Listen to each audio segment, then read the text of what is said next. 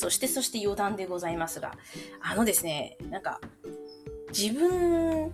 のダメなとこというか弱みって言って前言ってたことじゃなく、自分でも弱み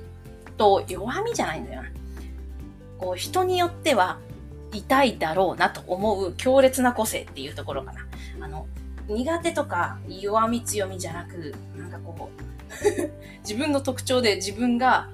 いやー、こな自分大変だよなと思うような点のところ、私もあるんですよ。めちゃくちゃありますよ。それね、個性強いですからね。そう。だからまず一つ目は個性が強いこと。個性が強いことって、なんかこう、個性がない人にはなんか羨ましがられるんですけど、いやいやいや、逆ですよと。個性がありありで、それをもう隠せなくなっている状態なので、もちろんそれは自分で選んだことがいいんですけど、やっぱりそうすると、それが強すぎる人には、やっぱりすぐにこう逃げられますね。逃げられるっていう言い方をすると変か。こうなんか、あ、無理、この人無理みたいな感じの拒絶がすぐ来るみたいなのがあって、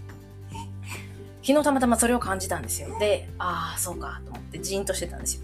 いや、前も言ったように、私、嫌われる、最終的に嫌われること全然いいんですよ。まあ、しょうがないと思ってるんで。ただ、やっぱり、そうされたくないっていう願望もあるんですよね。厄介なことに。で、いちいちそれを本当は感じなくていいっていうのも自分のありせいでは分かってるんですけど、一応感じるようになってるというか、まあ、そういう生き方を選んだっていう不便な生き方してるんですけどね。それなので昨日はですね、その、ああ、そうか、やっぱり、あの、こういう強烈な個性でね、合わない人はやっぱり去っていくよなと思って。だから、こう、個性がないことを非に思う人もたくさんいるかもしれないですけど、それって、いろんな人が関われる機会を大きく、幅を広げて大きく持ってるっていう意味では最高だと思いますよ。だって私ってもうそれこそ個性溢れまくってるんで、コミュニケーションしますよ。で、なんか例えば職場とかで必要な要件があると、なんていうか、その人がどんなに苦手でも距離感取れば仕事はできるじゃないですか。だからいいんですよ。そうじゃなくて、もっと、なんか、オフというか、間柄に何の、なんというかな、束縛というか、共通要因もない時って、本当に早いな、はっきりされるなって思って。いいんですけど、まあ、それはね、もうしょうがないっていう当たり前のことだって分かっていて、そこも理解はしてるし、去っていったものは追わないですよ。全然追わないし、それでいいと思ってるんです。思ってるんですけど、その瞬間の痛みも相変わらず感じるようにできていて、私は。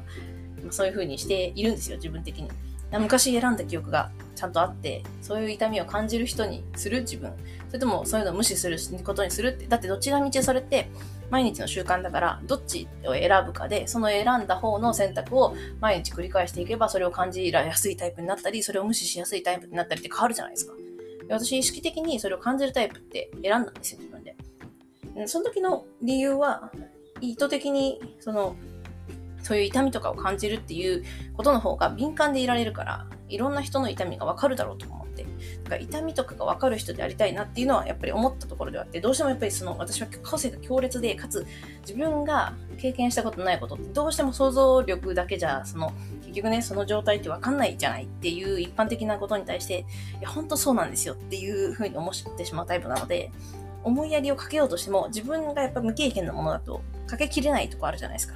それに関してすごい思うので、できる限り知れる痛みは知っておこうみたいなタイプなんですよね。もう、めんどくさい性格ですよね、本当に。っていうのがあるので、やっぱりそういうなんか個性強いっていうのはね、本当に時々そういうふうに、なんていうか、その、ただ、なんかはっきりした拒絶を受けるっていう意味では、ああ、残念なキャラだなと思ったりとか。別にそれは自分の中では嫌いとか好きのレベルじゃないですよ。もうそういう自分だっていうのを認めてるので、かそういうなんかこう、その自分をどう思うかとかじゃないんですけど、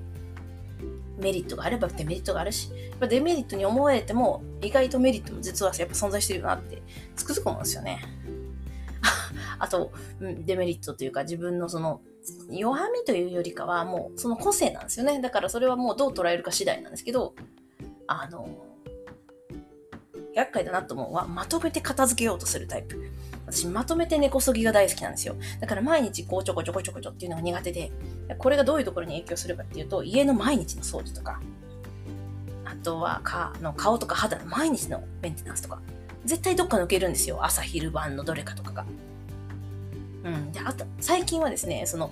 なんか、なぎちゃんが生まれてから、なぎちゃんはきっと自分の、私の行動を見てるし、その行動の中から生き方を学ぶだろうなと思っているので、なんか、ここまではですね、あんまり起きてからって歯は磨いてなかったんですよ。うがいして、ご飯食べてから磨く派だったんですよ。でも、なんか、何生まれてからすごいなんか、あれ？歯違和感があるって気がし始めて、あの、起きて直後。そ、そこから歯を磨いて、うがいをするようになったりとか。あと、あれ？ここの掃除、前にした気もするけど、これじゃ足りない気がするって思ってトイレ掃除とか、廊下掃除とか、あの、掃除機を増やしたり、の回数増やしたとか。なんかこう、行動はちょこっとずつですね、できる限り、なんか細かにはなってきたんですけど、やっぱり、まとめて一括でドーンが好きなんですよ。だからもうね、こういうのが好きなタイプだから余計に、ああ、こまごまこう毎日コツコツできる人が羨ましいぞと思うし、猫そぎできることはいいんですけど、でもやっぱり猫そぎまでのね、間にね、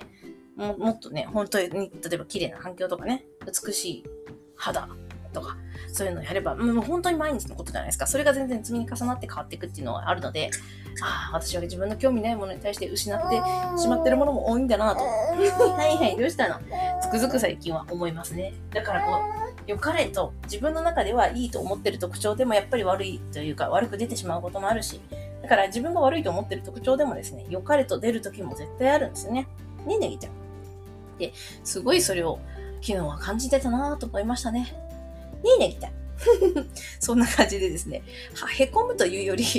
まあ、そういう一連の儀式というかですね、もうそういうイベントですよね。何かが発生して感情が動いたらその感情が落ち着くまではどうしようもないんで、それを感じ取るしかないんでね、その時の心境ってめっちゃテンションいい時とか好調な時って忘れちゃうんですよね。なんでこうやって 記録しとこうかなとかちょっと思ってやって。ねえねぎちゃん。そんなわけでね、昨日の夜だな。そう、夜なんですよ。昨日の夜はね、ちょぽ、ちょぽっとだけね、こう、あ、ジーンみたいな感じで、ああいう時にワインとかね、ウイスキーとかあればよかった。ねえねえ、じゃん。というようなですね、そんな日を過ごしておりましたよ。なんでですね、どんな人でも、うわ、テンションアップな時もあれば、普通な時もあって、そして低い時もあって、それでこそ人間だよなとつくづく思いつつ、それにね、こう、やらなきゃいけない行動があるとすれば、それに影響されてはいけないですけどね。とはつくづく思いつつ。っていう、ああ、ああ、ああ、みたいな、みたいな、みたいな。というようなですね、そんなことを感じております。今日この頃でございました。ねえ、いや、でもそれでもやっぱりですね、面白いなと思いますね。自分のその変化とかを感じながらこうやって記録したりしつつ、うん、そう全部この全部の経験がですねこういう体感とか全部の経験がやっぱり自分っていうものと向き合ってるってことになるのでやっぱり自分キングダムの作り方だったりそのなんていうかあのいろんなこう自分の感情とかってどういう風に動くんだろうっていうのを調べたりするときにあこんな体感だよなっていうのを知れるので大事だなと思うんですよね。そうだからなんか昨日はほ本当になんかいいひとときだったなとは思いながら。そして今朝ですねまあもう快晴でしてね星返しは寒かったけどすっごい快晴で、ブルースカイって感じで、感動したな。ねえ、なぎちゃん。朝一すごい綺麗だったね。まあそんな感じで、ね、昨日もやっとしてた分、朝がすっきり、こうね、あの、雨が終わり、本当にすっきりしたって感じの太陽だったので、より今日は一日、ああ、ひんやりはするけど大変気持ちいい秋、秋というかもう冬に近いなって感じがしますね。ねえ、なぎ。というわけでですね、なぎちゃん。なぎちゃんはね、元気に暮らしてますよね。あ、なぎちゃんのメンタルリッパー収まりました。イエーイ。なぎちゃんパチパチパチ。なぎちゃん叫ばないの？あうわ。今お膝に乗ってるんですけど、割とおとなしくしてる。なぎ、これ。ほっぺツンツン。いやー、赤ちゃんのほっぺって気持ちいいですね、本当に。